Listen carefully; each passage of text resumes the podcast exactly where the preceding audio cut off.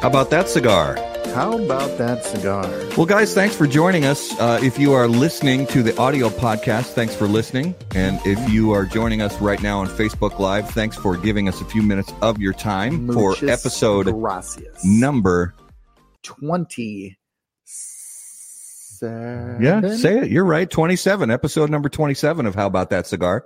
Uh, again, we want to thank you guys for watching. If you would take just a moment and share this out right now Mhm. live on Facebook to your favorite cigar groups, we would appreciate that very much before the, uh, the, uh, the authoritarians at Facebook decide to shut down everything related to cigars. Let's, uh, you know, get it in there before they close, close up shop on Mhm. us, fine cigar loving people.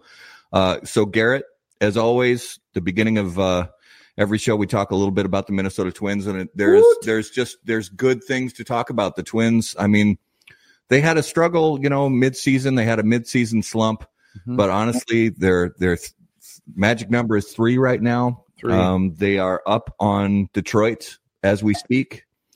And uh, they're just they're really playing well. They've still, you know, they've got some guys who are, you know, getting some rest from some more minor injuries. Fortunately, nothing severe. Um, I mean, Cruz hits his 400th home run.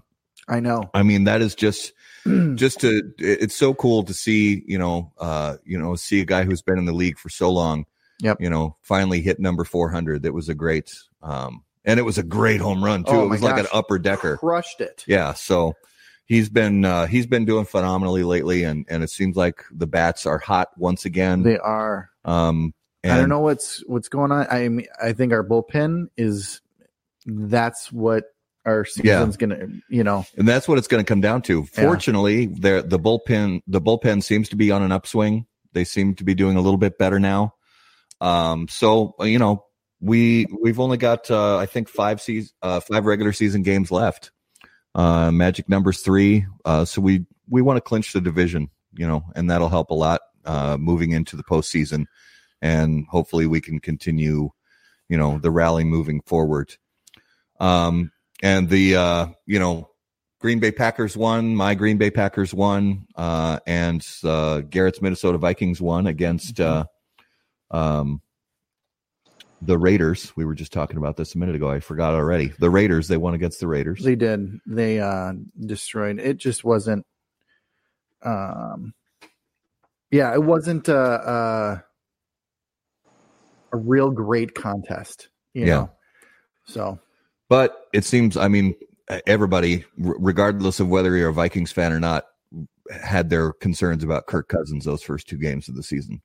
But he did really well against the he Raiders. did. And um So- and the Raiders don't have a give me defense. Yeah. They just don't have much of an offense. Uh so um you know, the uh who knows at this Yeah. point. I'm a Minnesota fan, so I will be optimistic Yeah. until they are down by 2 points and then I'm a pessimist.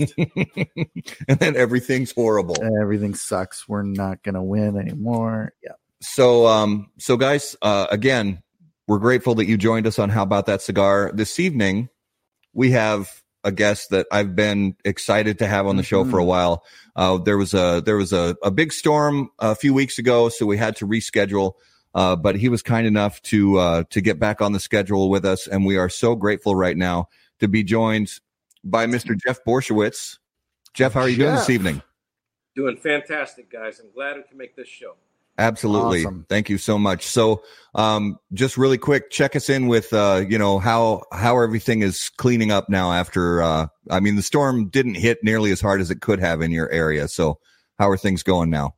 Yeah, that was Dorian, the the, the, the uh, hurricane that scared everybody in Florida, but we got fortunate. Didn't even didn't even come on shore here, really. And, Yeah. uh, we were fine, but uh, you know, obviously the Bahamas got kind of leveled there. But um, in the bad part, it was so slow, man.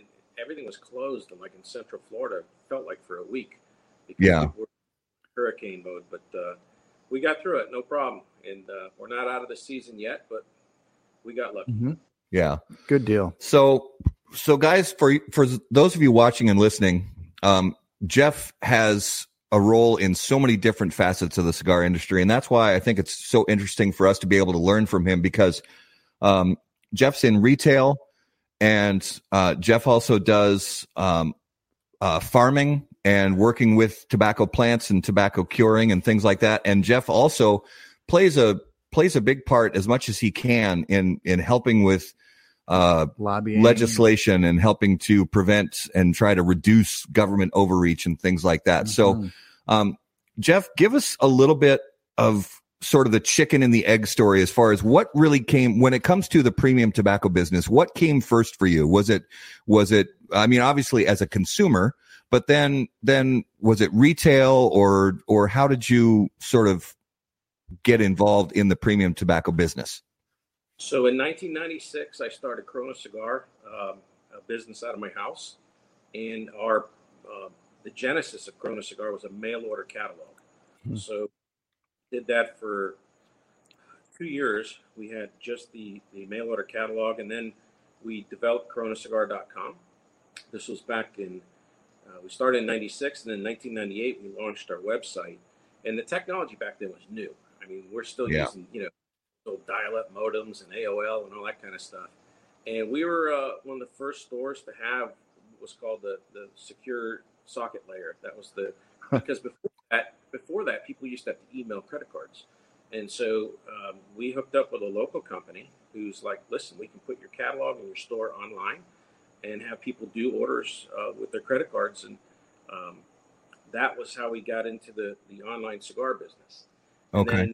then, um, uh, shortly after that, like a year later, uh, moved the business out of my house because it just got too big, um, and we opened up a very small brick and mortar cigar store in a town called Ocoee, which is just outside of Orlando. And then from there, um, before we really got into the big brick brick and mortar with cigar bars and the way people know of Corona Cigar today, um, we actually got into the uh, making of cigars with certain factories. Um, I remember my just this will kind of date this, but the uh, first cigar factory I went to was in Costa Rica back when uh, Tony Borhani and CAO made their cigars. And, uh, Oh yeah, it was Tony from uh, Bahia Cigars? that's right. So um, Yeah. I went. That was my first cigar factory I ever went to, and uh, this they were making the cigars in Costa Rica, and then shortly after that, the, the first factory I went to in Honduras was with uh, with uh, Eric Espinosa and uh, Christian Eiroa. At the time, Eric used to work for Christian Eiroa, so um, we started making cigars with with Christian, um, in doing private labels, and then uh, Oliva just opened a factory in Tampa uh, Jose Oliva and Gilberto Oliva, and then we started making cigars with them, and and then uh, next thing you know, we're making cigars with Nick Perdomo, and and just everything just kind of grew from there. And I met a fellow named Kiki Berger. He's no longer with us, but uh, Kiki Berger, his wife still uh, has Don Kiki cigars and um, Cuban crafters, but. Uh, I, I used to spend a lot of time with the guy, with Kiki and with uh, Jonathan Drew, and really just exploring Nicaragua from border to border. And uh, I fell in love with the culture and brought that. Uh, at the time, all the cigar stores were very, very much like a country club, and and you know, leather furniture and jazz music, and just not real. Uh, I don't know, just not my style. Just kind of, you know, boring. If you know, just I don't know. So I was like, the energy in a cigar factory is not boring. It's very high energy and you know Latins and their music going and all this other stuff. And so I wanted to build a cigar store that brought that Latin vibe. And and so we opened up the big Corona Cigar on Sand Lake Road in Orlando um, with a bar and had all the furniture made in Nicaragua and we put them loaded them up in containers and brought them over and uh, had a real authentic um, Central American feel. And the bar side of the business was a was an unknown for me because we knew we knew mail order, we knew internet, and we knew the, the, the retailing of cigars, but I didn't know how it was going to work with having the cigar bar side because you know retail's all about how much you pay per square foot for your rent and how much revenue you turn off of those square feet. So, um, but the bar was a big success. It worked out very well. Um, Florida just passed the Clean Indoor Air Act, where you couldn't smoke anywhere inside. with the exception of a cigar store or a cigar bar. And uh, so it worked out well. And from there, we just replicated that uh, that concept. Each store that we built, um, I saved more money. I mean, there's there's no partners. I always joke that I started Corona Cigar. My partners were Mastercard, Visa, and Discover, and the, and the bank. Um, so it, we, uh, you know, each store as as the company grew, I was able to invest more money in each store and make them nicer and bigger. So today we we have um, three giant cigar stores and cigar bars in Central Florida, uh, and then we have the world's largest Davidoff store in Tampa, and then we um, we have a, a, a warehouse that does all our shipping for the mail order and internet and distribution for our stores. So that kind of sums up the the 20 year period, or 20 I guess it's 23 years of retailing uh, into about three minutes. Fantastic. Now, if uh, if I can have you go back, so you started uh, Corona in '96. Yes. But what happened between X and '96, where you fell in love with cigars, or um, tell us a little bit about that? So my first cigar I had was at my uh, younger sister's wedding. Uh, uh, one of my cousins uh, was down from Chicago, and, and he brought a five pack or something of Swisher Sweets, and that, was, and that was that was like in nineteen, probably like nineteen ninety two maybe. And then uh, I had a good buddy of mine that we used to go fishing with, and and uh, him and I just started smoking Prima cigars, and so I had a I had a passion for cigars. I was running my father's automotive uh, service center. Mm-hmm.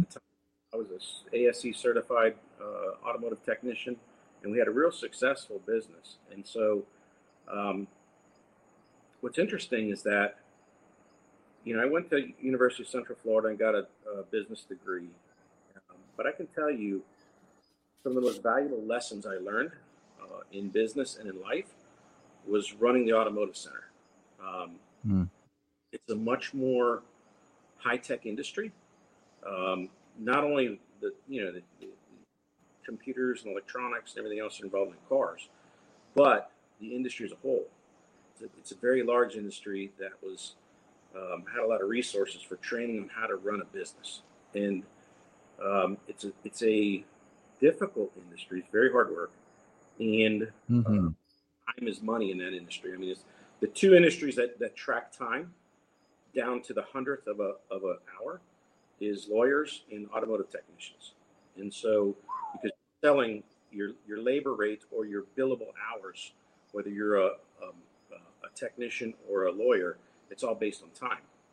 So there are a lot of lessons to be learned in that industry, and there's a lot of money behind the you know the businesses that are in it. I mean, think about it you got Goodyear, you got Firestone, you got General Motors, you have Ford, you have you know big companies um, that are much more sophisticated versus looking at the cigar industry, which which is a, a mom and pop industry, but doesn't even to this day is not that sophisticated when it comes to let's say POS systems and, and marketing and things like that. So I had a lot of good lessons um, from running the automotive service industry and also are running a business in that industry and also about taking care of customers.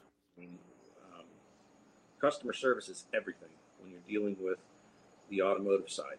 Um, it's you know word of mouth and referrals is key in that industry, and your reputation is everything. So uh, going into the cigar business, it wasn't it wasn't like I was a greenhorn when it came to business. So that and, and, and what's interesting is that the skills I learned as an automotive technician as well, if I didn't have those skills, I would not be able to do the, the, the tobacco farming that I do today. Mm, okay. And the reason I bring that up, we're jumping to the tobacco farm, but the reason I bring that up is when you have a piece of equipment or a, a machine that you use to like sow the tobacco or an implement that you, you know, specialized implement that you use at the farm, it's not like you call up the local automotive repair or repair shop and say, hey, my tobacco sowing machine is broken. You know, huh. you don't have those guys. So you have to fix things yourself or be able to figure things out and then teach folks that work uh, at the farm how to do those kind of things. So, um, just briefly going back to the retail piece, you know, from from that threshold of the door at the shops when somebody goes into one of your shops, what is it that that you hope to and you and and that you instill in the in in the people that work at those retail shops and the people who manage those retail shops for you? What is the the most important thing that you want to get across to them that that that you want to convey to each one of those customers that comes through the door in the retail shops? What's the what what do you see as the most important thing? That, that's really easy. Our tagline has always been on everything we use. It's it's the ultimate cigar experience, and hmm. been the focus of the retail uh, since day one. And that when you come in to smoke a cigar, um, you're not just buying a cigar. You're you're it's it's an experience. So not only does the cigar have to be great, but the shopping experience, the interaction with a customer. You know, listen, when people come in and buy cigars, they want to talk about cigars. Yeah. They want to learn. They, you know, it's a culture. So that experience starts from the time they walk in the door. And a lot of our cigars are, are consumed on premise, which is what we like, because that's part of the experience. Being able to sit and smoke cigars around other people that enjoy cigars as much as you do, and that great conversation that that that comes out of that and the camaraderie that that's in the you know in a cigar shop or um, just the whole experience. So it, it, it starts from before the before the guy walks in the door because when you walk up to a store it needs to look nice right? So this experience starts from the time the guy parks his car. Yeah. And it ends actually as he's as he's leaving and we want him to not only enjoy his experience but tell others about that experience. And you know with the internet today between Google reviews and Yelp reviews and, and social media, Instagram, things like that, um, you know, these, these, the experience that someone has in a cigar shop is everything. Yeah. Um, I want to tell people really quick about what uh, what I picked up for Garrett and I to smoke. Mm-hmm. Um, so Jeff, I without without telling you, I went on and I picked up some of these um, the Corona Cigar Company 20th anniversary, uh, the Nicaraguan selection. That's and great we just we fired these up just before we went live, and uh, I mean, I'm not, I'm not just you know blowing sunshine here. Uh, it's really really good. Thank you. Uh, Absolutely. Um, tell us about um, so let's let's move in a little bit to the farming piece. Um, I've got a bunch of questions myself about the farming piece, but but first of all, tell us when you when you got into um, tobacco farming and what the process looked like where you ended up playing a part in being a tobacco farmer? Well, there's a period that that is in front of that, and that's the political period. Um, that was a a chapter of of my life of, of being in the cigar industry that started back in 2007 and carried on, still carries on to this day. One of the things that um, when we would, you know, we started lobbying up in Washington, D.C. because of a cigar tax, the SCHIP, and that stands for the State Children's Health Insurance Program. Yeah. Cigar tax at the time was five cents per cigar, and the proposed tax was going to go uh, up to ten dollars. That's and sorry to interrupt, Jeff, but remind me, was that 2012? No, that actually started in 2007. 2007. Okay. The only thing that kept us in business was George Bush's veto. Okay. And they tried to override that veto too. It was very close. It was 16 votes that kept that bill as written from passing uh, as is. And if it would have passed, basically, probably 90% of the retailers would have been out of business overnight because it had a floor tax. Now, let me explain the floor tax to you. Um, at the time we had probably about 2 million cigars in stock. Now we're probably got i don't know close to 4 million cigars in stock. But let's say let's use let's just use a million cigars. If, if a store or a business had a million cigars in stock and you had to pay the cigar tax as written there was no cap on it or i'm sorry there was a cap of $10 you would have to write a check for every for the tax on every cigar in your shop now, remember, cigars don't turn quickly like a cigarette does. Mhm. You go to a 7-Eleven, those marbles that you see on the shelf, they maybe have a week of inventory. Um, a lot of cigar stores, the average in this industry is to turn your inventory about three times a year. So that means you're hanging on the inventory about four months, four months worth of inventory. Now, there's some stuff, for example, limited editions, we'll buy sometime a year or two years worth of inventory. Because when you come in the Corona cigar, we want to make sure we have those limited special cigars. So we'll have to, you know, we have to front the money on that stuff. We have to buy it when they come out and, and buy heavy so that, you know, you'll have those, let's say a limited edition Avo or a limited edition Davidoff that comes out. That's why we have those cigars, because we, we spend a lot of money on, on fronting that inventory. Well, and not only the not only buying the product from the manufacturers, but also paying all the tax up front. That's right. So, so the manufacturer have to pay the tax up front, but then the retailer would have to pay a floor tax on what he had. Yeah. So when that bill went through, we were in the middle of building our our uh, downtown Orlando store, which is a very big store, very high rent, very expensive area. The build on out on it at the time was a little over a million dollars. The um, had signed the lease, and when you sign a lease for a retail space as a as a uh, business owner, you have to put everything. Um, you have to personally guarantee everything. So it means that if you default on that lease or you don't even open, the landlord will come after you, and you either have to face bankruptcy or lose the rest of your company as well. So it's a it's a very risky move every time you do a you know high risk high reward type of thing. Well, we had just signed a lease. We just signed a, uh, a construction contract for over a million dollars, and the bank had pre-approved the business loan, but they don't issue the money until the construction company starts to draw money as they build the store.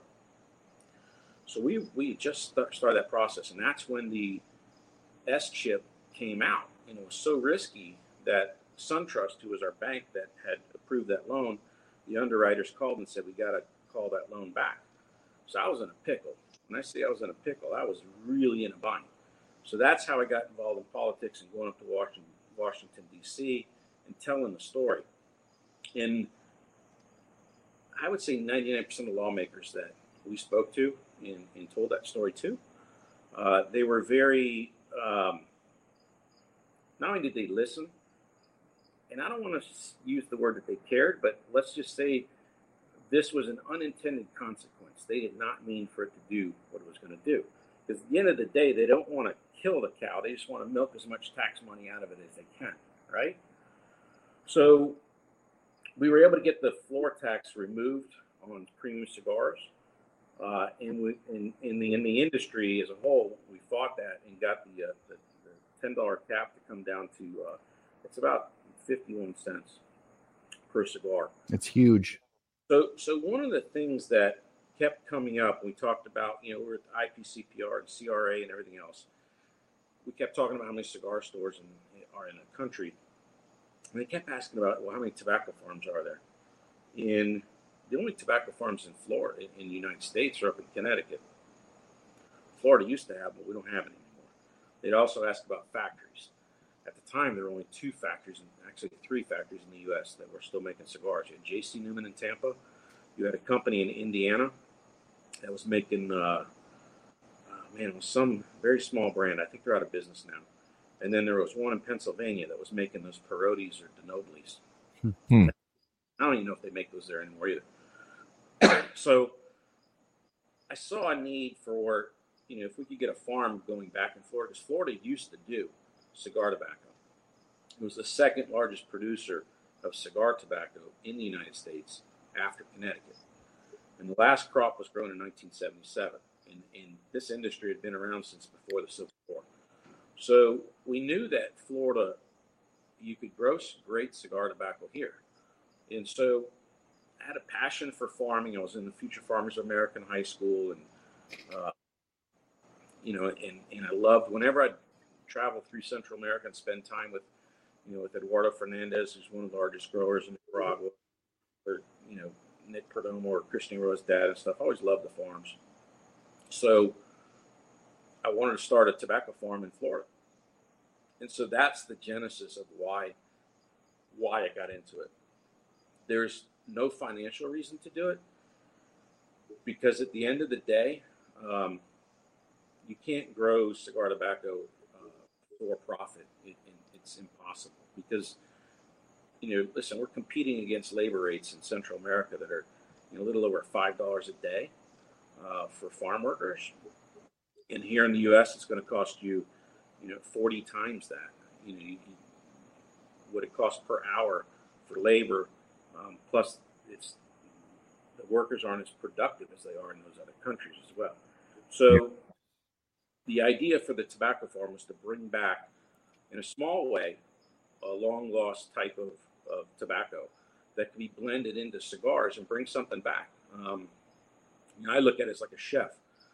A chef has all these different ingredients, and, and let's say you, know, you have you have steak and you have and you have uh, pork and you have chicken and duck and venison and all this other kind of stuff. Well, imagine let's say lobster was no longer available, right? Well, you know, we brought back lobster as an option for a chef to work with, and so that's the way I view it: is that it's it's a, it's an ingredient that's very distinct.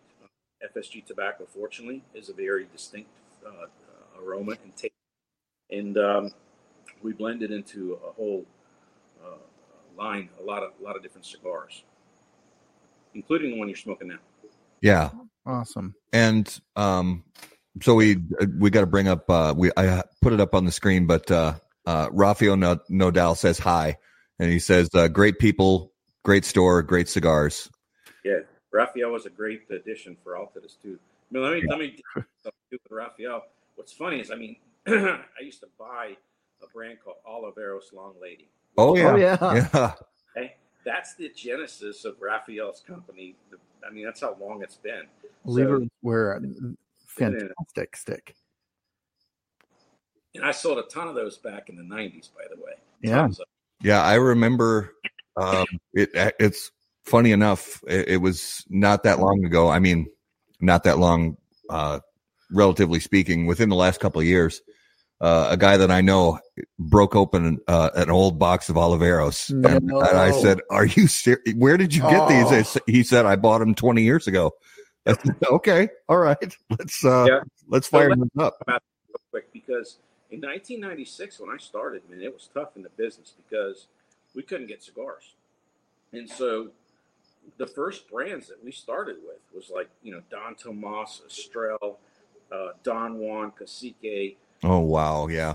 Centennial, Te Amo, Don Teo, Oliveros, Ornelas. I can still remember all these cigars because I wrote the catalog. So yeah, so I knew all the products that were in it. But uh, you know, we couldn't get stuff like Macanudo. We couldn't get Partagas. We couldn't get Fuente. We couldn't get you know anything that had a big name. They were so far in backwater; they weren't taken into account. So yeah, uh, it was it was a totally different, uh, totally different industry at that time. And we got a, a, uh, bit of an update too. Richard let us know that uh, Parodi cigars are still being made and they're still great. That's good because uh, there's not many. There, you know, the factories that do it. You know, it's it, believe it or not, it's cheaper to make cigars by hand in Central America than it is to make a, a cigar on a machine in Pennsylvania. And so, uh, huh. yeah, but that that company's been around for for a very long time. Um, I wish they were a little more politically active, but what happens is a lot of times when those companies get old, uh, you know, the future doesn't always look. You know, they're not. The Newmans are, are, are the are the prime example of how to take a company been around for 125 years, fourth generation, that continues to move forward and grow. Yeah. And, uh, um, you know, that's we're very fortunate to have the J.C. Newman Cigar Factory still in Tampa. Absolutely. So, uh, piggybacking a little bit on that last comment of being politically active, is there kind of a um, a club or uh, a group of people that you know are warriors for the cause, and and then those that sit on the sideline? And what's what's the the kind of culture there and the relationship that gets built or is seen from that aspect? Well, I'd say the industry now is is light years ahead of where it was um, when you know the shit was hitting the fan in 2007. Um, there's just there was no representation uh, for us. When I say us, I'm talking about retailers and premium cigar uh, manufacturers. The CAA has always been up there, uh, and they did a pretty good job. But and the CAA stands for the Cigar Association of America.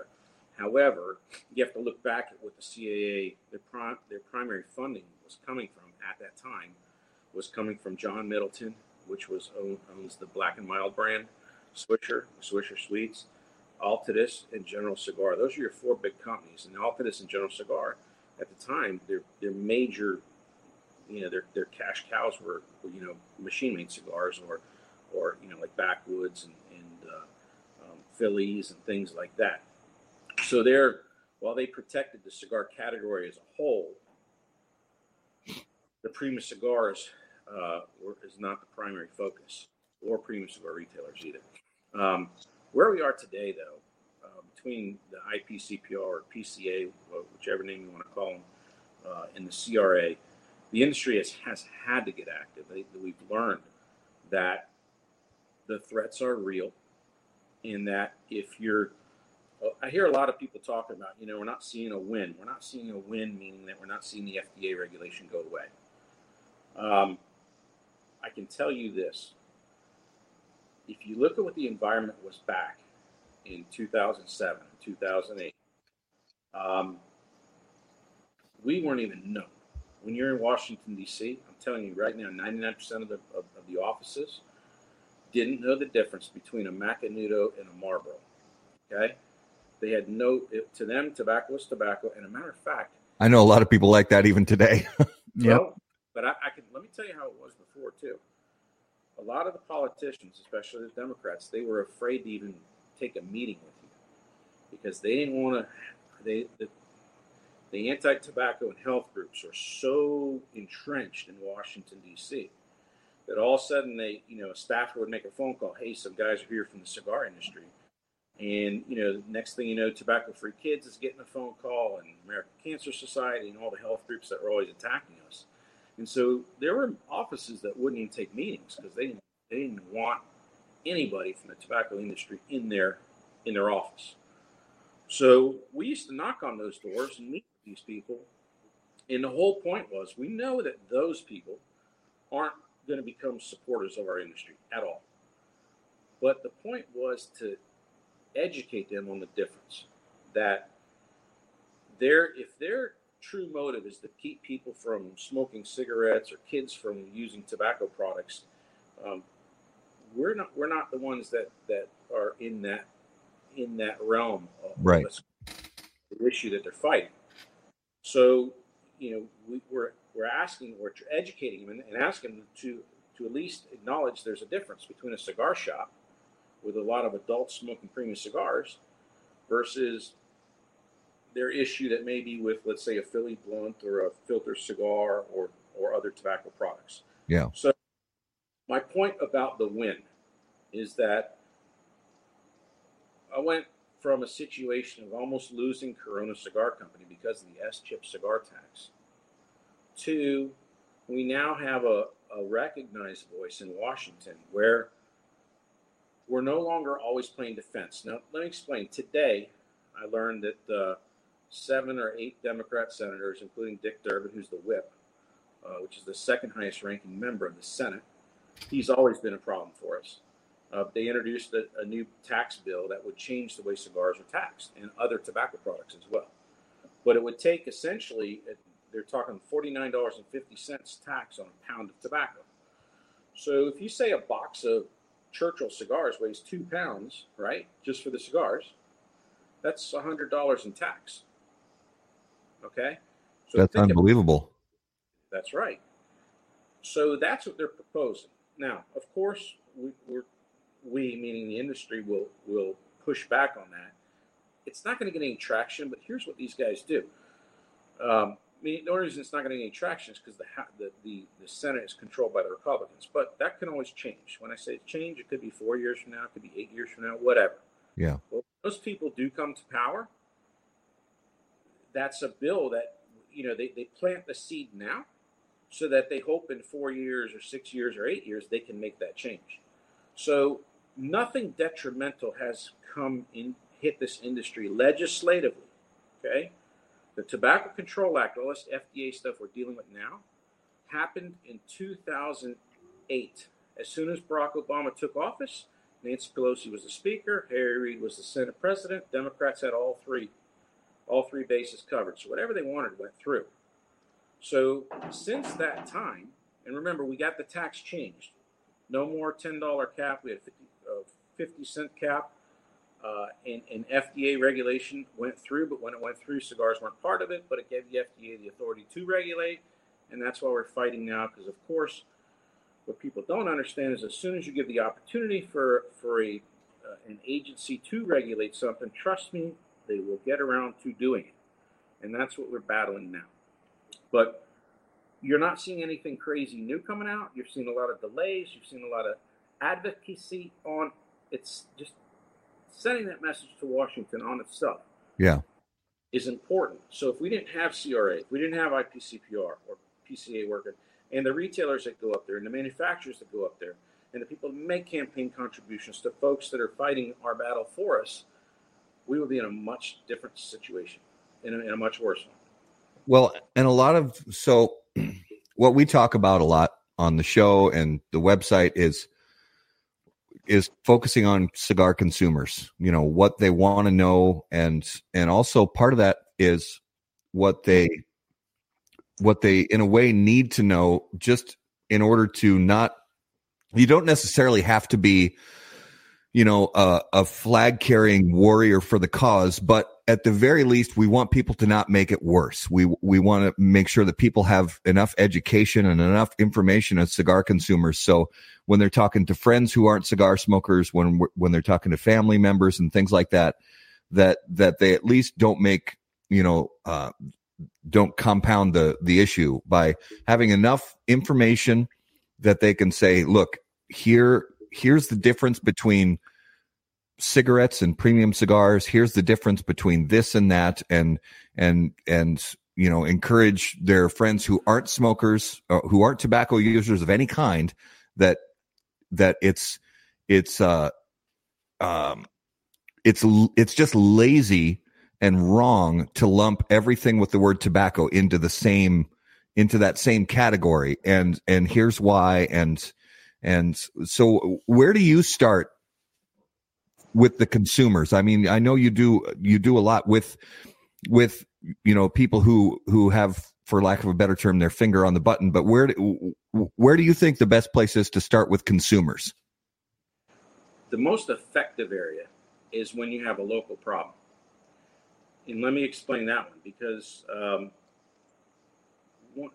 i'm going to use florida as an example because we're in florida right we have a clean indoor air act where you can't smoke inside, but cigar bars and cigar stores are exempt. A lot of states and local, especially the local governments, whether it's a county or uh, or a city council or county commission, they'll pass laws where you can't have a cigar bar, okay, or you can't smoke in a cigar store. That's uh, indoor smoking is always controlled on a state level. Yeah or or if they don't have a, a, a, certain clause, they'll send it down to the local level, meaning count city councils and and, and uh, county commissions. Consumers' voice is the strongest on the local level. And let me explain. Most, if you're at a city council meeting or a count or a county commission, and they're talking about, hey, we want to ban a cigar bar or a cigar store what they have to be able to do is visualize well, which is there a cigar store in my district? Or is there a cigar bar in my district? And even if the owner's not there, if customers are there who happen to be tied in with you know local politicians, most local politicians know a lot of people, right? That's how they get elected. And, and so, you know, a consumer just talks to whatever the commissioner is and say, "Hey, man, is that right? You guys are going to ban smoking in my local cigar shop?" Let me tell you, that in itself is one of the strongest messages, period, because the guy knows the guy. You know what I mean? The, the county commissioner, yeah. that that friend or that person that happens to enjoy a cigar, and he knows it's like, well, what? You know, yeah, we want to help these these these groups and this feel good legislation of banning whatever, uh, you know, smoking at a playground. But do we really want to ban smoking at the cigar shop or ban smoking at that cigar bar? Um, and that's where those battles, I don't want to. Those battles can be won. Period. They can be won because as long as your business is not is a good member of the community, nobody wants to see that business go out of business. It, I shouldn't say nobody. There's a handful of radicals out there that do want it to go away. Yeah. But the overwhelming majority don't want to see it go away. I want to use New Orleans, for example, because New Orleans was kind of crazy when they passed the smoking ban there. It's like, okay, you don't, you know, no exemption for the cigar store, no exemption for the cigar bar. And there's a little cigar factory sitting there in Bourbon Street, right? in Bourbon Street, it's not like it's a church, man. Almost anything goes in there on Bourbon Street, right?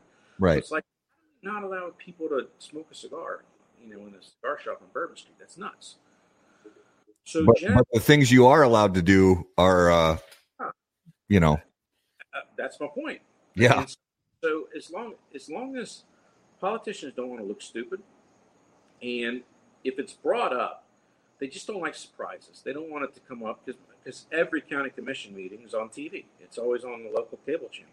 Yeah. So they don't like they don't want to they don't want to look like a fool.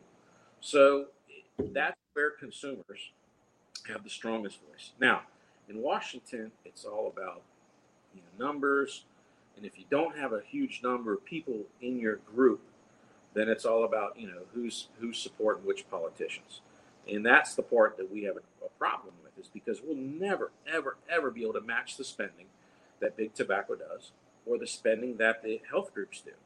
I mean, listen, you know, you, you look how much money is in that industry. The premium cigar industry is not that big.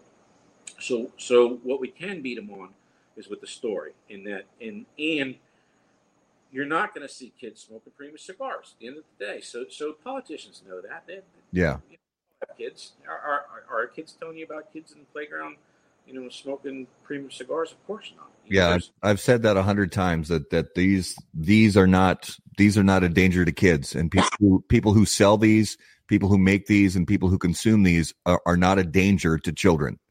Right. So so people know that, the politicians know that. It's just a matter of continually, you know, sending that message because it's it's so true in politics, man. If you're not at the table, you're going to be on the menu, and and that's the Yep. whole point. You always got to be up there. And the unfortunate part is it's it's never ending and it's expensive, and so it, it, it can wear you down, but it's it's part of the deal. And and it's not just cigars anymore. Almost every industry nowadays has to have rep- representation um, in Washington and in politics because I don't care what you do. Look, the vape industry really got caught off guard here with this. All of a sudden, their world is like coming to an end, Oh yeah, which um, is unfair in my opinion. However, I predicted this was going to happen over a year ago because there was there's no oversight of what goes inside a vape bottle. Um, and I, I mean, I could I'm drinking some Eagle Rare right now. I could put this inside a vape container, sell it at my store, and tell you it's I can call it anything, right? Yeah. Nobody, and that's the problem is that there's no labeling that has to be approved or any any type of ingredients that have to be disclosed on vape. Now, you might say, "Hey, well, why are you suggesting vape has to do that?" But you're out there advocating that, that cigars don't go through all the testing. Well, here's the difference. I can I'm smoking an FSG right now. I can unroll this cigar, and I can promise you, I don't care which cigar it is, you can unroll it. and You're going to find one thing: rolled tobacco leaves. right. Real simple, right? The end. That's it. There's nothing else there. Um, you know, with with the vape situation, it's like it's like liquor. Liquor has a, you know guarantee how much what proof it is. It's you know, and if it's if it's Scotch whiskey, that you know the age age date is verified as well. If it's uh, if it's wine, you can't mislabel wine. Yep. Say something's from from uh, you know France when it's actually from you know whatever Argentina. So you know there are certain things that that can be done without a heavy hand of regulation. So you know we'll see how vape shakes out. However, I think that it's it is it's wrong the way they just all of a sudden said, "Hey, let's just ban it." I think cheese is more regulated than vapes. Yeah, yeah. and that's true. And and and, and so something I, I'm hoping that the that some common sense will, will prevail in the in the vape industry because I do believe that uh, um, you know vaping is a is a legitimate alternative to folks that are addicted to cigarettes, Yeah. and that's where it seems a little weird that the, there was just all of a sudden a blanket saying, "Hey, let's get rid of it." Yeah. So- Um, we got a, a question here from uh, a local guy, a good friend of ours. Big Bear. He asks, what would be the benefits of CRA and IPCPR uniting together? Well, it's like any merger. You you you overheads get combined. You know, you would have one office space. Um, you would you'd share resources. That's the biggest thing. Um, I can tell you what one of the, the, the harder parts is, is that you know IPCPR or PCA is supposed to represent um, premium cigar retailers, um, and there are some differences that between a consumer group and a retailer group. So, you know, there is a challenge there. Uh, I would say on a advocacy level, um, that those two could work, be under one roof. That would be that would be perfect, uh, not a problem at all. Um, but as far as like where the where the issue comes in is when the trade uh, association uh, has a trade show that's designed for retailers, and they try to make it into a consumer event as well. Um, that becomes problematic. Yeah, that was uh, that was one of the you know big things that came up was uh, you know the which so the way the way that everything got announced you know from the PCA saying uh, you know first of all let's we're going to throw in a whirlwind of changes here. First of all, our, we have a new name. Uh, we have a new logo and we're going to add a consumer day next year. And by the way, we don't have a clue how we're going to do it. Um, and and a lot of a lot of us saw the writing on the wall. We we we pretty much knew that that was a non-starter. That that that based on the way they tried to roll it out, that it it probably wasn't going to happen. Um, or it was going to be a shit show. Or it was going to be a shit show. And um and fortunately, and I I give them credit the the fact that they, you know, that they realized they didn't have a clue what they were doing when it came to what when it came to implementing a consumer day at at a retailer trade show focus trade show yeah that that they they realized w- we can't do this until we really make sure we have every I dotted and T crossed. And so honestly, I, I, say hats off to them for, for saying, yeah, we pulled the trigger on this too fast and we have to regroup. Yeah. So I understand why they, the, the whole reason they needed to do a consumer trade show was because they need funding. Um, right. Advocacy in Washington is very expensive. Uh, lobbyists aren't cheap and it's a, it's a never ending bill. And then you have this lawsuit that's been filed with the FDA. That's just costing a fortune. So the industry is under tremendous financial pressure, um, you know, fighting for uh, the premium cigar industry in, in Washington. And so they needed to find a way to try and bring in some money. And uh, they thought that the Consumer Day was the answer to that. Um, I'm just a little surprised they didn't do more due diligence on this.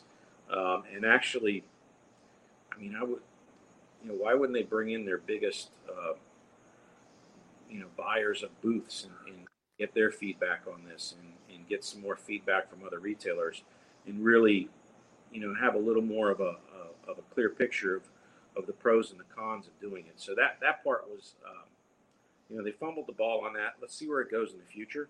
Yeah, but I do I do recognize the challenge for sure. yeah. um. So going kind of going back a little bit, I'm curious about what the process looks like for you when you work with some of these cigar manufacturers, some of these cigar brands to integrate FSG tobacco into some of their blends. You know, there's there's Drew Estate, there's Davidoff, there's uh, and and now JC Newman. Tell us about what that process looks like for for you as far as uh, the the cultivation of the tobacco, the uh, you know, selling them the tobacco, the blending process, the collaboration process. What does that look like? Well, being in the business for you know, 23 years or whatever, um, there's certain manufacturing partners, I like to call them, that we've been doing business with a long time, and we know how their factories operate. We know how their companies operate, um, and so there's a handful that uh, we wanted to work with, and uh, there's only, you know, there's not a whole lot of FSG tobacco to go around. Um, so, you know, we, we work primarily with, with four different factors, and the blending of the cigar, um, it's you know it's not much when, when you blend FSG into a cigar, you're blending another tobacco component into the cigar. So the process of creating that blend um, is similar to doing other cigars with one caveat. Um, the factories had to learn how to work with FSG. When I say work with, at the farm, what we do is we cure tobacco. So when you have when you take tobacco from the field and it's green, and you sow the leaves and hang them in the barn, that process from the leaves turning green to brown is the curing process, and that takes that takes about four months, let's say. Um, after that, the tobacco has to go through a fermentation process. The fermentation process is done at the factories that make the cigars. So when you ferment tobacco, uh, each if you're fermenting, let's say Connecticut broadleaf, or Connecticut shade, or Cameroon tobacco, or Nicaraguan ligero, or or tobacco from Jalapa that's a little thinner, none of those tobaccos are are fermented exactly the same. Each one is a little different. You know, you might put too much water on one, too much heat on one, too much time on one. You can ruin tobacco. so, because really, fermentation process is a controlled compost, is what it is. And so, yeah, build up. You know, you, they're constantly checking the temperature in the middle of the, of the pilons every day. If that tobacco gets hot, they got to break it down and break the pilon down. And so, there's a lot of oversight that's required. And if you don't, you know, you have to learn how to do that. Now, no one's ever worked with FSG. The very first crop went to Drew Estate, and there was a learning curve on how to ferment FSG tobacco. We learned that our tobacco does not like any water applied to it. It, needs to be moist. You have to moisten tobacco when you when you ferment it. But it's sometimes you'll see if you ever in a cigar factory, they'll, they'll have hands of tobacco and they'll be shaking them underneath a mister and getting it wet. You can't do that with FSG. Now you can do that with broadleaf because it's real thick and can handle it. So there's a learning curve on how to handle FSG and how to bulk it up. Once the factories understood that, then you have tobacco that's fermented, and then you can make cigars with it. So there's there is definitely a learning curve on how to handle that tobacco. Um, so that process is a little bit different. The actual blending of the cigars, um, you know, FSG carries a, a unique flavor, and the good part is is it's a dominant flavor. When you blend it with a cigar, you can taste it. So you so you, there's certain tobaccos that you, you know you put it in there, and you you know it can override other tobacco flavors, and, and so it's a it's a it's a it's a great leaf to work with because if you had a leaf that you couldn't taste when you put in the cigar, um, you know what's the point of growing this anymore if you can't if you can't really taste it anyway. So we're we're really fortunate in that, and uh, you know the people that we make cigars with, with Drew Estate or J.C. Newman or Davidoff or Aganorsa, um, these guys are experts. Yeah. We're dealing with rookies. We're dealing with guys that really know what they're doing, and and uh, you know they're a pleasure to work with. Yeah, and I'm I'm curious actually, um, and I know the the cost of of uh, of cultivating and growing is already exponential um, where you're at. But have you ever experimented? Is do you have you only ever done 100% sun grown, or have you ever experimented with growing under shade in Florida? Always sun grown. Okay that um, there's two things. Shade is very expensive to to put up on a farm. So when you see a shade farm in Connecticut, that you have to put poles up, and these are big poles, by the way. Then you have to run cables across like a like a like a checkerboard pattern over a field. Yeah. Then you have to put cheesecloth on top, and that cheesecloth, you get a bad thunderstorm or tornado, it tears it all up. So you got a lot of extra cost to do it. You got extra labor involved. You got extra risk. The other thing is, is that shade. What happens is Connecticut shade got got destroyed by Ecuador because Ecuador looks like Connecticut shade, and the consumer can't tell the difference. And the manufacturers keep calling cigars Connecticut when there's no Connecticut tobacco in it. So we didn't want to fall into that trap. So that's why we stayed with strictly sun grown. Now, in the history of Florida tobacco, there was shade and there was Cuban seed sun grown grown in the state. The shade farmers were up in uh, uh, Quincy and Havana, Florida. The Cubans were in a place called Fort Meade, Florida, and they grew Cuban tobacco during the period of the Spanish American War. There was a blockade on Havana Harbor. The factories in Tampa could, could not get their tobacco from, from uh, Cuba. So the Cubans started. They had a 350 acre tobacco plantation, about a 45 minute drive from where our farm is, and uh, so we knew they could do it 120 years ago. So there's no reason we couldn't do it today. So we knew that we could grow Cuban seed tobacco in the sun, and it would be good because the stuff that they grew passed off as Cuban tobacco at the time. So um, that's why we went with the sun grown. And we, Um, use, we use Cuban seed as well. So our, we're, we grow Corojo 99. That seed came from Eduardo Fernandez in, in uh, Nicaragua. Uh, and so, you know, we're very familiar with that tobacco, and I- I've always been a very big fan of Corojo 99. And that's what been growing since 2013. Okay. And Um, uh, we got a question here from another viewer. Mhm. So Richard Schuster says, "Do you believe the laws will level out to a point where smaller cigar manufacturers will be able to become stable due to the FDA set of regulations?" I would hope so. I don't know if it's going to happen. Um, it's really hard to say because FDA regulations are tricky. and here's why. Um, nobody, I, I'm of the belief that nobody in the FDA wants to do a carve out for premium cigars. And the reason being is that um, there's a career path that directors in the FDA have. So uh, if you are the head of the FDA, uh, your future employer is generally going to be a large pharmaceutical company or something in the health uh, sector, healthcare sector. And it actually, in my opinion, um, it damages someone resume, someone's resume to say that, hey, I was the director of the FDA and we exempted premium cigars. I'm not so sure Merck or Pfizer or Johnson and Johnson or whatever uh, is going to like that.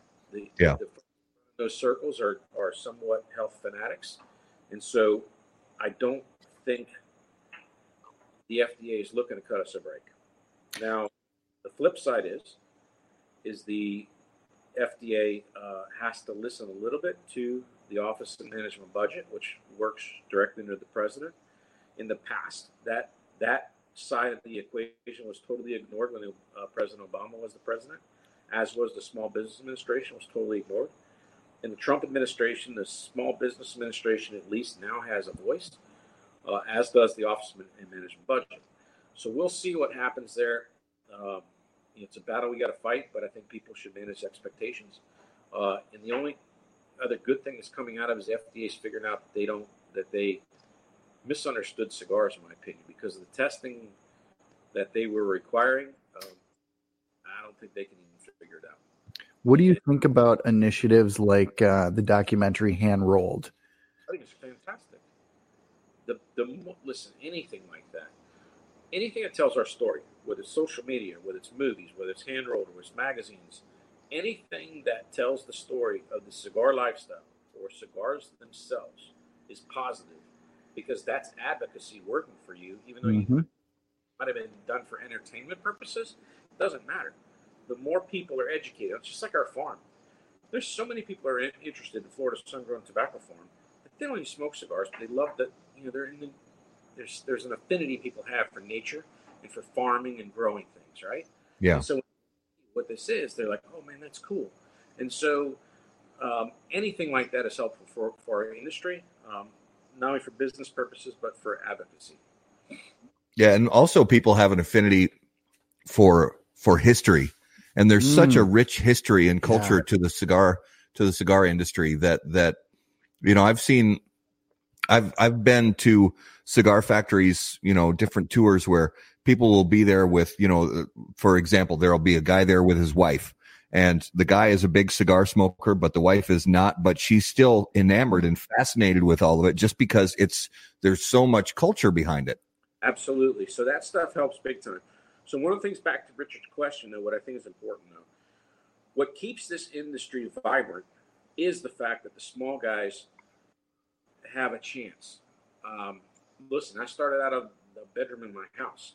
Um, you know, we talked about Rafael Nodal and his Olivero cigars. It, you know, listen, Rafael's story is fascinating. The guy came over from Raft. Okay? Yeah. Mm-hmm. So you look at this industry has always been like Don Pepin, Pepin Garcia. Mm-hmm. guy was a cigar roller in Cuba, and look what his company is today. So you see these stories in, in the premium cigar industry where the little guy still has a shot, right? Now, listen, it is extremely hard to launch a cigar brand in, in, in the premium cigar industry. Regulations or no regulations, it's tough. It's you know most brands fail. My point is is that let's leave the cycle natural, meaning let the consumers be the judge of what brands you know make it or fail, not the FDA. There's enough. There's enough of a. There's not a huge barrier to entry in this industry, but it doesn't matter. There's a huge barrier to success. There's very few guys that have made it that are let's call new cigar companies. I can count on probably what ten fingers. Okay, and and there's probably been there's hundreds of brands. Listen, I get pitched new brands every week. Yeah. And and so the amount of brands that never make it, um, you know, if you go back to when I started during the cigar boom to today, there's thousands of brands that never made it. Okay, it's a struggle to make it in this industry. So that the fact that you can that there, it's it's somewhat easy for someone to become a quote manufacturer because most manufacturers aren't manufacturers; they're they're they're branders. You know, right. They create a brand, and you know you can get a box of labels and order cigars from a factory and call yourself a cigar maker. Yeah. I don't care. That's fine because at the end of the day, 99% of them aren't going to make it. It's hard. Okay. I don't want to see the FDA being the one that that prevents people from entering the business. Amen. Yeah, that's so. And and uh, in going back back to that movie, Hand Rolled, Nick Perdomo had a great quote in that movie that has uh, honestly since I saw the premiere of that movie at IPCPR two years ago, when Nick Perdomo said this, it it hit me like a ton of bricks, and it's so true. The when you're in business, whatever the business is, he he said, "I welcome competition from all comers." You know, that's part of business is is having competition from other manufacturers and other companies that do this that are in the same business you are. That's part of it. But yep. when when your number one competitor is your own government, yep. then there's the, you'll never succeed. That's right and that's that's really strange. But this business, it's always been that way since I've been in it. Number one, com- number one competitor has always been the government, just because of not because of FDA, but not not I should say not just only FDA. But remember, when you're talking about smoking bans and and I mean, we had a situation in Orlando. The Orange County Health Department tried to ban smoking everywhere, inside, outside. You know, cigar bars illegal, everything else. So you know, when you face those things, it's like business is hard enough. Uh, you don't want to be put out of business by you know seven guys on a on a county commission meeting at you know 10 o'clock Monday night when people are watching Monday Night Football or Dancing with the Stars. These guys are passing some rule to put you out of business. And yeah, that's the reality what goes on. So so uh, you know I, I'm 100% agree with Nick on that one, and and hopefully you know in the end I think this FDA stuff will work out. I'm just an optimistic person. Um, but I don't want to say I, I have you know rose-colored glasses on. This is going to be an expensive, long fight, and we'll we'll, we'll deal with it. Yeah, yeah, absolutely. Um, Jeff, we're going to shift really quick. We do uh we do a couple segments every week, um, just to uh, you know, kind of uh lighten things lighten up. things up a little bit. We uh we talk about uh, a useless fact, and then we talk about uh, Garrett. Garrett Garrett fills us in on a, a interesting uh interesting interesting ways to die. It's uh so let's start let's start with uh useless fact of the week. Um so the uh um the the Exxon Valdez oil spill if you remember Wow. back in the day uh and and it, you know I I honestly can't remember when it was off the top of my head. I want to say it was 89 but I honestly can't say for sure when was it was Say ninety. Yeah. but it was a massive, you know, massive oil spill, you know, and uh, there have been more since then. Um, but this this one really kind of blew me away, and and I've learned when I do these use, useless facts that I have to check my sources because I'll get different answers from you know ten different websites. You know how the news is today, but um, so every year. 16 million gallons of oil runs off into streams, rivers, and eventually oceans and that's more that's more oil than was spilled by the Exxon Valdez. Can you tell me the source of that 16 million gallons of oil that runs off into our oceans every year? Is that crude? No. That's processed oil. Yeah. Holy cow! Is this in America? Yes. Fish oil. Nope. No, Ooh. we're, we're talking. We're talking um, Processed black petroleum. black gold Texas tea oil. Uh, North Dakota. No. First off, yeah. you believe that first you believe that, that that's 16 million gallons is flowing off. Because listen, I've driven across the country twice, crossed a lot of rivers and streams, and haven't seen oil slicks on any of them. Right. Exactly. But this one, this one blew me away every year. So I'll I'll just throw it out there. Alaska. and it's not from one particular state it's from the whole nation so from from all of the united states 16 million gallons of oil runs off into rivers lakes and streams and eventually ocean just from Oh, I got it. Hold on. what is it Rain on the asphalt going in the storm drains. that's exactly right That makes sense. Wow. so just just the drips that you see along the along the freeway the drips that you see along the road just from cars you know having having leaky uh, oil pan gaskets or whatever every year that contributes 16 million gallons of runoff I believe that.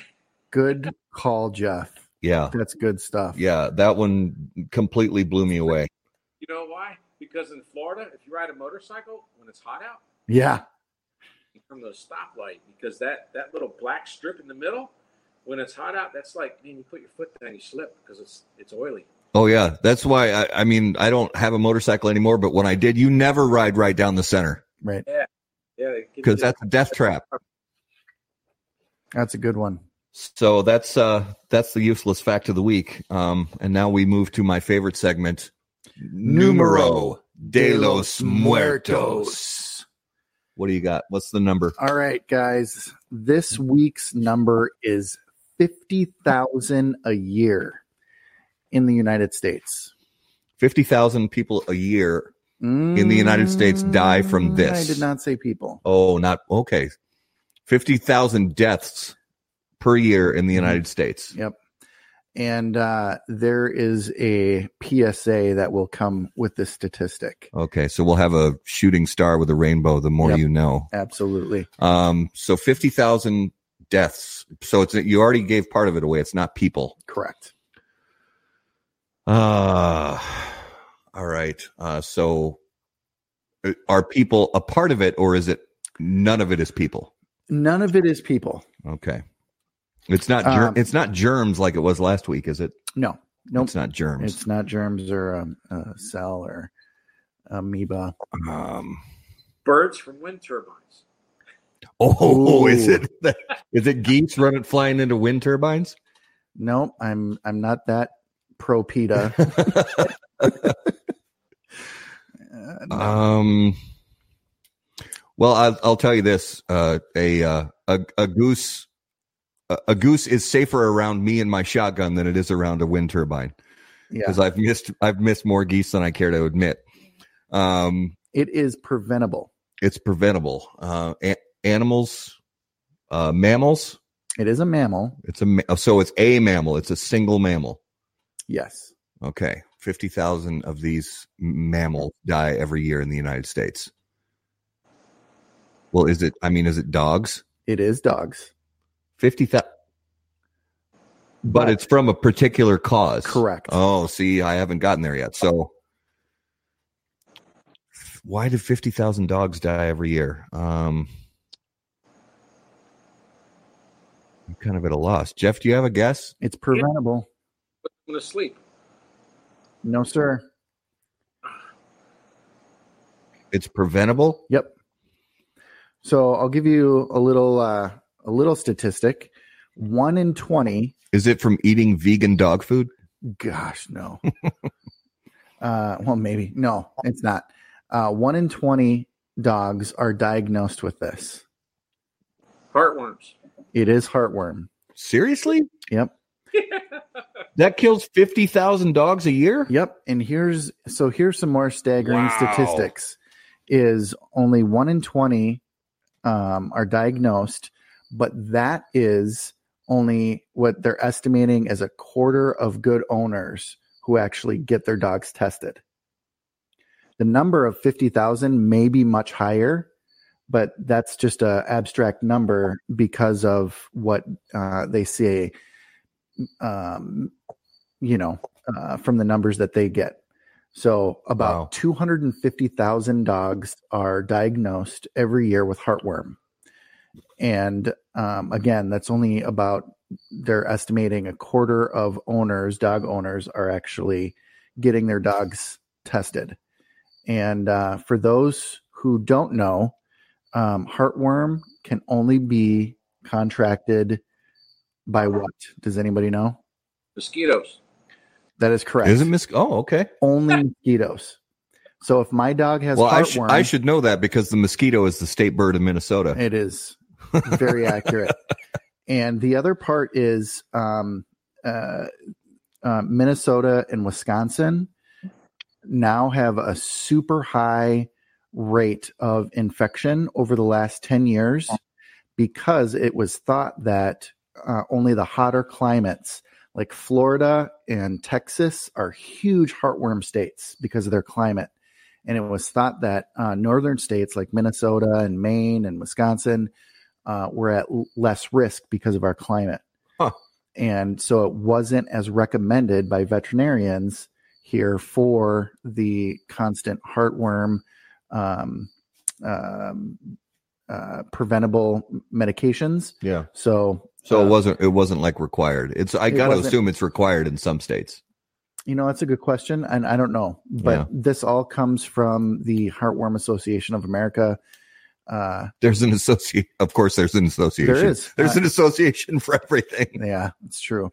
But if it's killing fifty thousand dogs, and that doesn't include cats, who are also susceptible to uh, heartworm, Well, cats, I'm okay with. yeah, I didn't include that, but I, I think the pills are expensive though now, or they used to be. I don't know what they cost now, but they're not bad. Um, I I pay like, I want to say I pay f- around fifty bucks a month for a whole thing for my Oh, yeah. dog, and he gets X amount of you know vet visits, and it includes all the vaccinations and you know D flea, D tick, D worm. Yeah, we, you know, we we go uh quarterly and get these, you know, little Yep. cubes or whatever we feed to Oscar. Yep. And he he loves them. He doesn't even know he's getting medicine. He he doesn't care. Yep. My dog spit them out at the vet. He,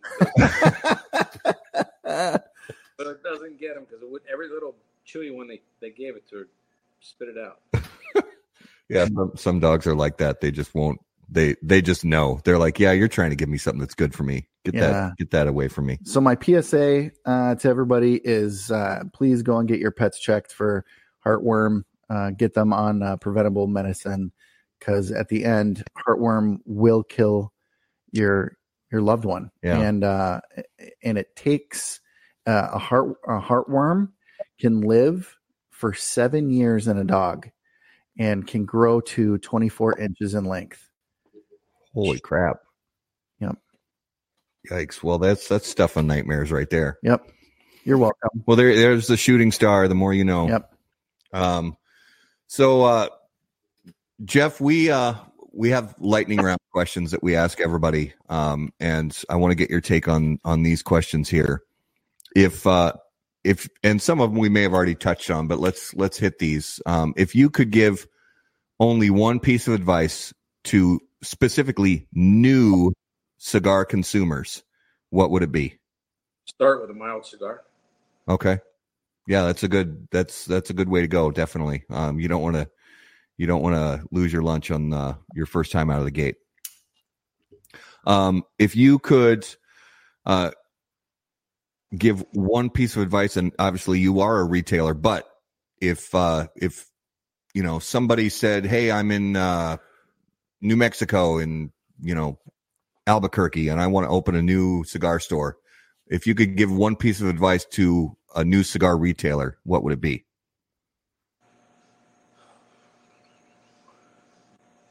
Location is extremely important, and take your time and do your due diligence on choosing your location. Yeah, that makes a lot of sense. Um, I mean, it's it's not much different than you know buying a buying a house, uh, a residential house, you know, location is key. Very.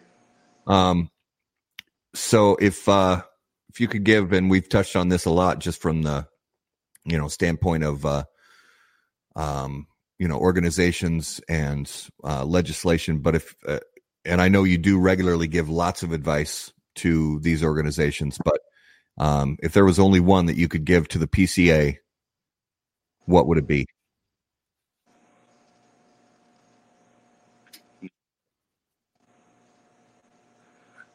I'd say just based on this recent debacle, though, uh, with the Consumer Day, is to uh, broaden your circle of. I don't want to use the word of influence, but broaden your circle of your resources that you uh, that you take input from. Hmm. I like it. Yeah, that's I haven't. Nobody's answered that way. I like that answer. I like that a lot.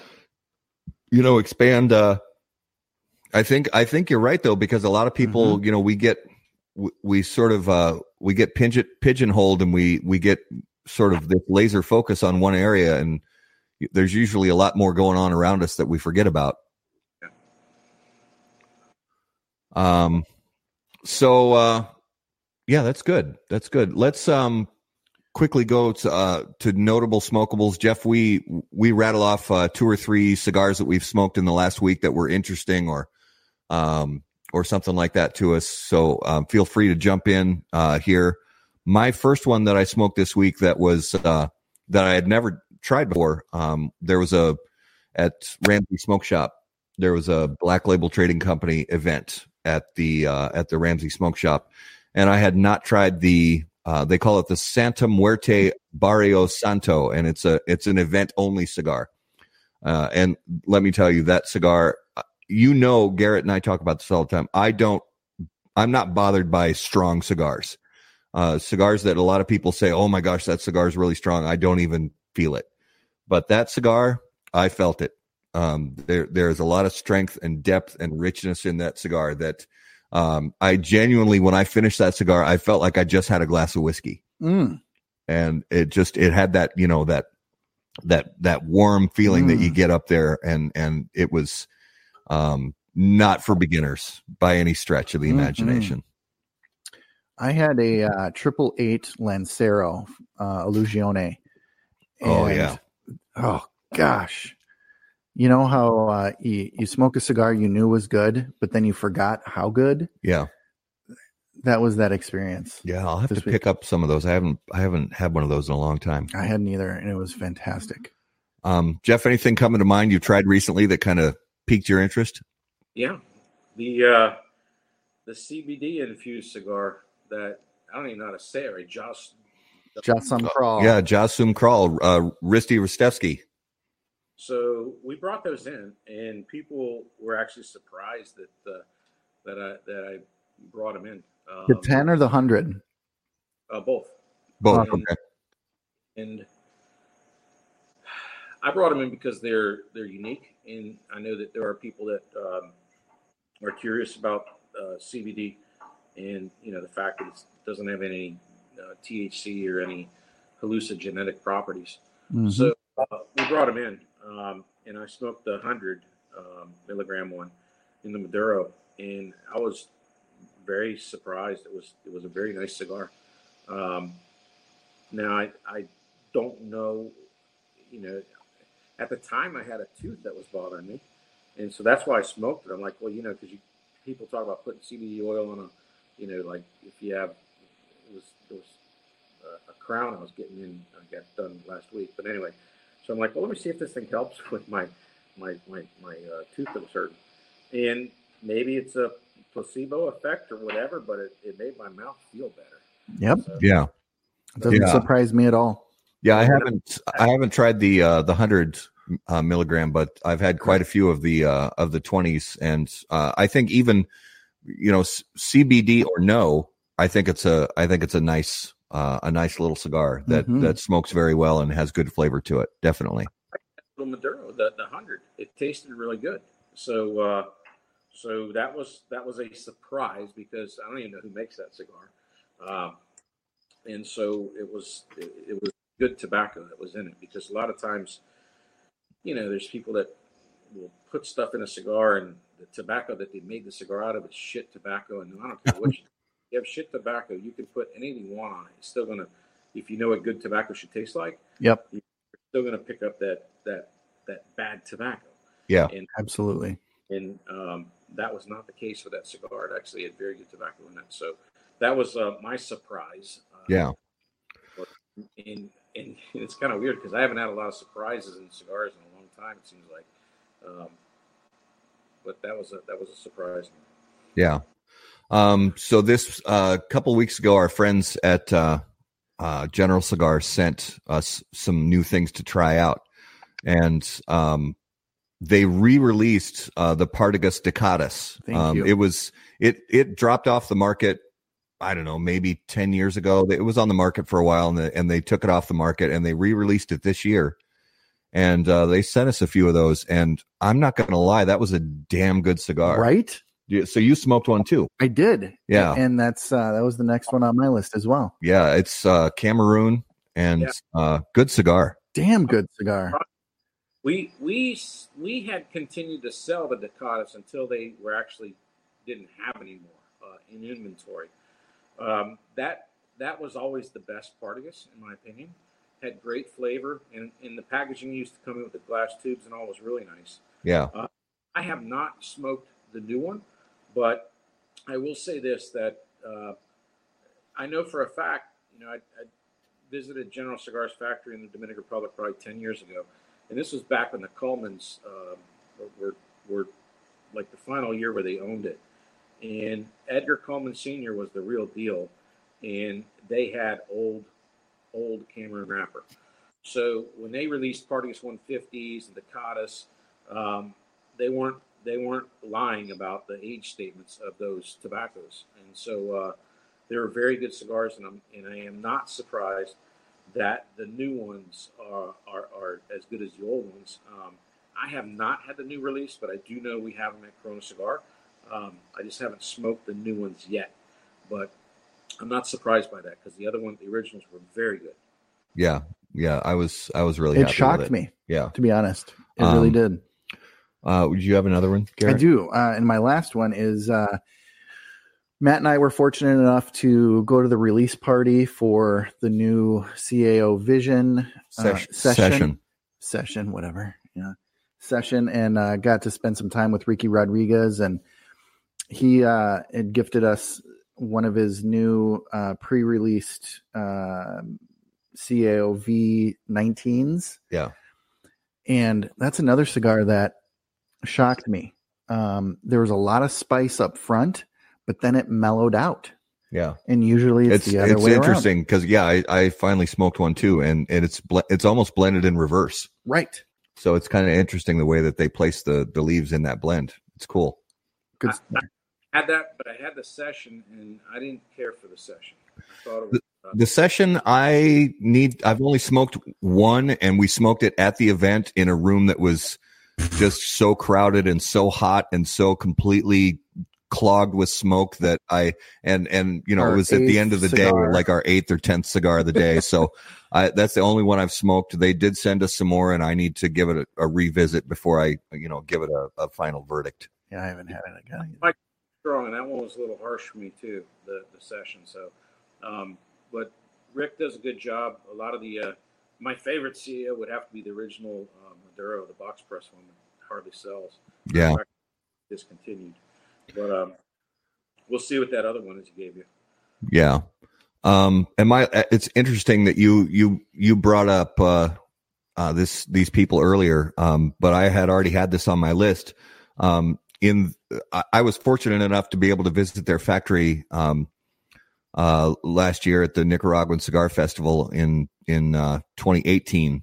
And, uh, I smoked the, uh, the, the K Habano, um, by Karen Berger. So, uh, the, uh, you know, Kiki Berger's, wife uh, he passed away in 2014 and uh, she kept things going. And i was fortunate enough to be able to visit that factory and meet the people there and meet her. And um, they had some of their cigars in the commemorative box that came for attendees of the the Nicaraguan Cigar Festival, and um, I hadn't smoked any since uh, I got a couple at the factory tour, and I took this out of the box. I think it was just yesterday, uh, and and it's just it's just a really solid cigar. It's a nice six Mm. by fifty two box press, um, and just just flavorful, properly constructed, just well blended.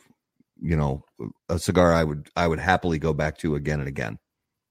I'm glad to hear that. Um, Kiki, like I said, it was like one of my best friends, and uh, I remember when him and Karen started dating, and uh, she is a, a real angel, and I, I mean that as in a, a true angel. Uh, you know, Kiki was on dia- dialysis; his kidneys were failing and stuff, and uh, she uh, gave one of her kidneys to Kiki. Yeah. and he stuck around with us for many years after that. So uh, that's that's uh, a pretty selfless act right there. And, Yeah. So I'm glad to see that that um, you know the factory's still going and all. When I back back then, man, he, Kiki was making Cupido cigars. I don't know if you remember those. They had a heart on it, little little Cupid cherub on, cherub on the band. Yeah. back in the old days, but uh, Kiki always made really good cigars.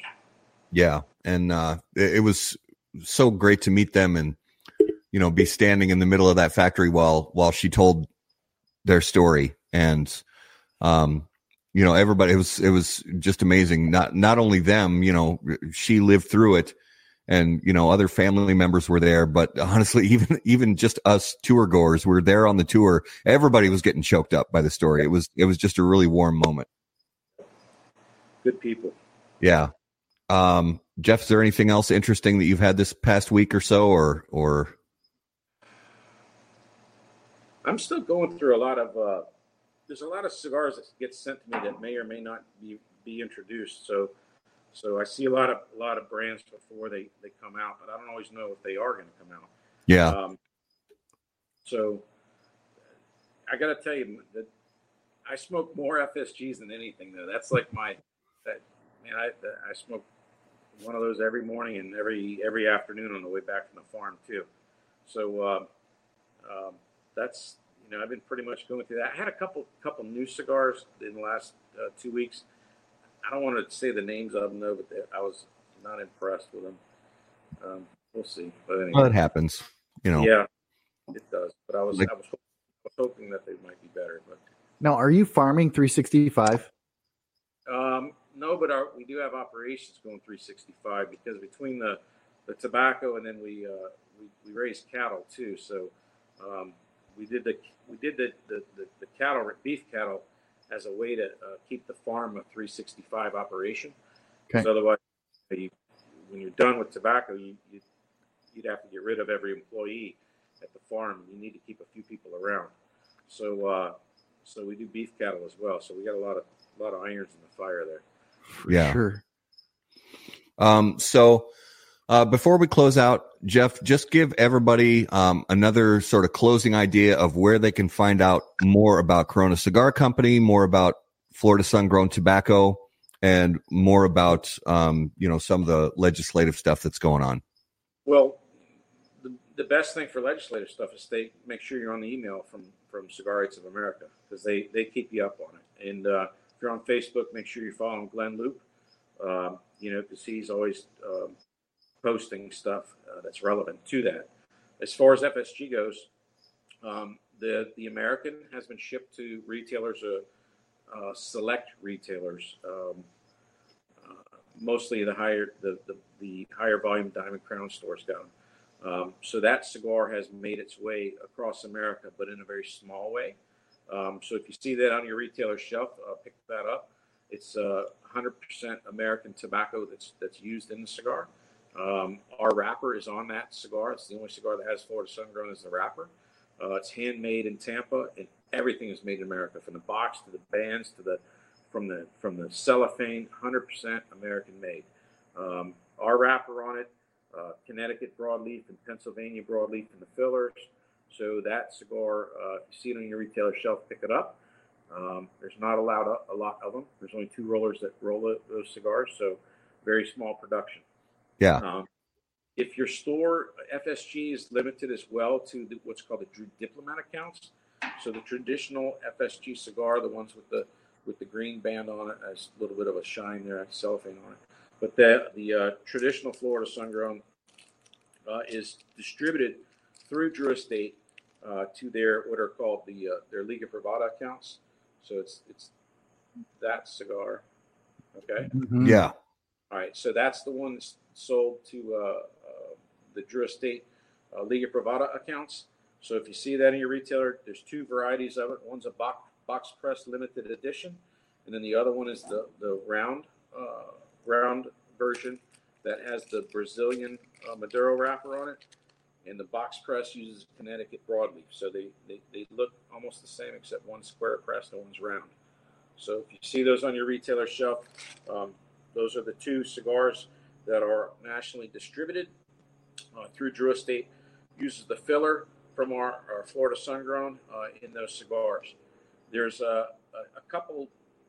We have like six different brands in at Corona Cigar. They're exclusive. Uh, the ones that are made in Aganorsa. Um, so that's the, the, the, the Corona 20th anniversary you're smoking has FSG in the filler. Uh, we have one called Intensa with FSG in the filler, and we have uh, Army of Angels with FSG in the filler. All three of those cigars use a different blend, but they all use uh, Florida sun grown filler as well as the Aganorsa Corojo filler.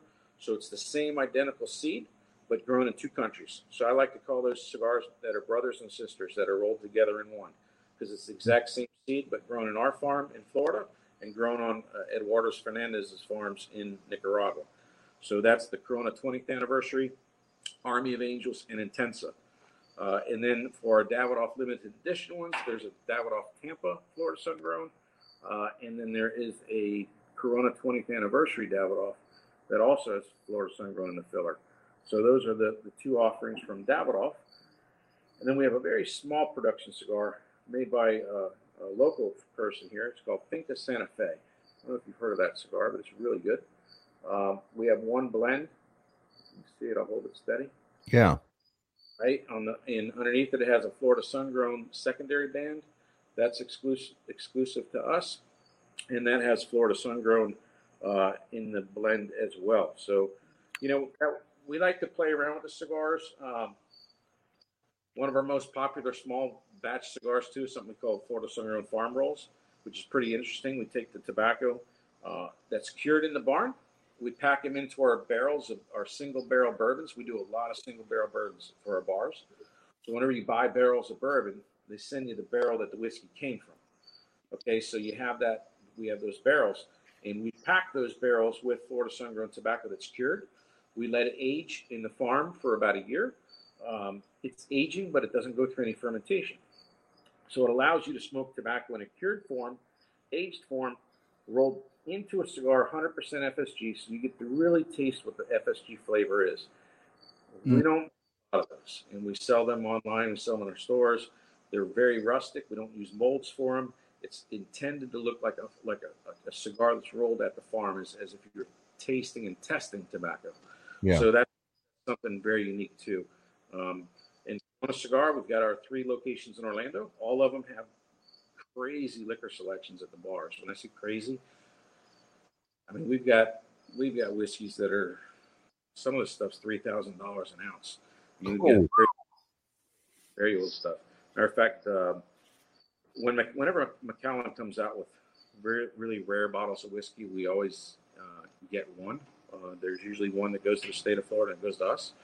Um, recently, we we've had the Macallan 72, and that sold for a little over seventy thousand dollars for the bottle. And uh, so we we deal in a very high end um, single malt scotches, and then our exclusive single barrel bourbons. So uh, if you're into really great uh, brown spirits and brown whiskeys, um, man, Corona Cigar, you, you, there's I don't know of any selection anywhere like what we have. So uh, that and our Davidoff store in Tampa. So Yeah. so th- that's the quick elevator pitch on all the stuff that we have to offer. And uh, you know, and don't forget CoronaCigar.com. Yeah, outstanding. Um, so a couple things coming up for us. Uh, actually, local for all all of our our Minnesota friends and family who are who are watching and listening. Um, on Thursday night, uh, the 26th at Tobacco Grove, Um, Mike Rosales from Roma Craft Tobacco is going to be there, and Roma Craft is going to be holding an event. I will be there uh, just to say hi to everybody and smoke some good cigars with people. And I know Jeff that uh, Tobacco Grove did get some of the American in the humidor, so I will be picking up some of those to try those as well. Very Good- excited. Good people at the store. Yeah. Um, And, and I, I want to give uh, a quick shout out and RIP to um, a uh, Carl the Cuban Ruiz um, for any Food Network junkies like myself out there. Um, Carl passed away uh, this last week at the age of 44, who was a dynamic chef and personality on the Food Network. Um, so just a RIP to to uh, Carl and his family. yeah. What did he pass away from? You know? They're not saying, but what it looks like is uh, maybe sleep apnea, heart attack. Yeah. Yes, happening. You get it checked, man. I sleep with a P- CPAP every night. Yeah. Yep, me too. That's that's tough. I mean, 44. I mean, Right? you know, get uh, you know, just uh hug your families and uh, you know, tell everybody you love them Yep. pretty much every day. Um, hey guys, uh, next week on the show on October 1st, we have uh, Mr. Mike Bellady from MLB Cigar Ventures. Uh, very excited to have him on the show. And the following week on October 8th, we are going to be lucky enough to uh, have, a f- I'm sure it's going to be a crazy fun conversation with uh, Juan Cancel and Bill Ives from uh, Cubariqueño, otherwise known as Protocol Cigars. They're going to be live on the show, and we have some other guests coming up after that as well uh, in the coming weeks. Um, so, guys, thank you as always for watching the show live on Facebook and submitting your questions and your comments. Mhm. For those of you who are listening on your favorite audio podcast platforms, seriously, we're grateful for Thank every you. second that you spend with us to learn more about this uh, this great culture of premium cigars. Uh, if you would take just a moment to rate the podcast and subscribe to it, we would really appreciate that. Um, if you have any questions, as always, you can hit us up on Facebook or you can email us directly from howaboutthatcigar.com. Uh, check out the new content that's up there. And uh, as always, until we see you next time, burn cigars. Not bridges. Take care, guys. Thank Thanks. you.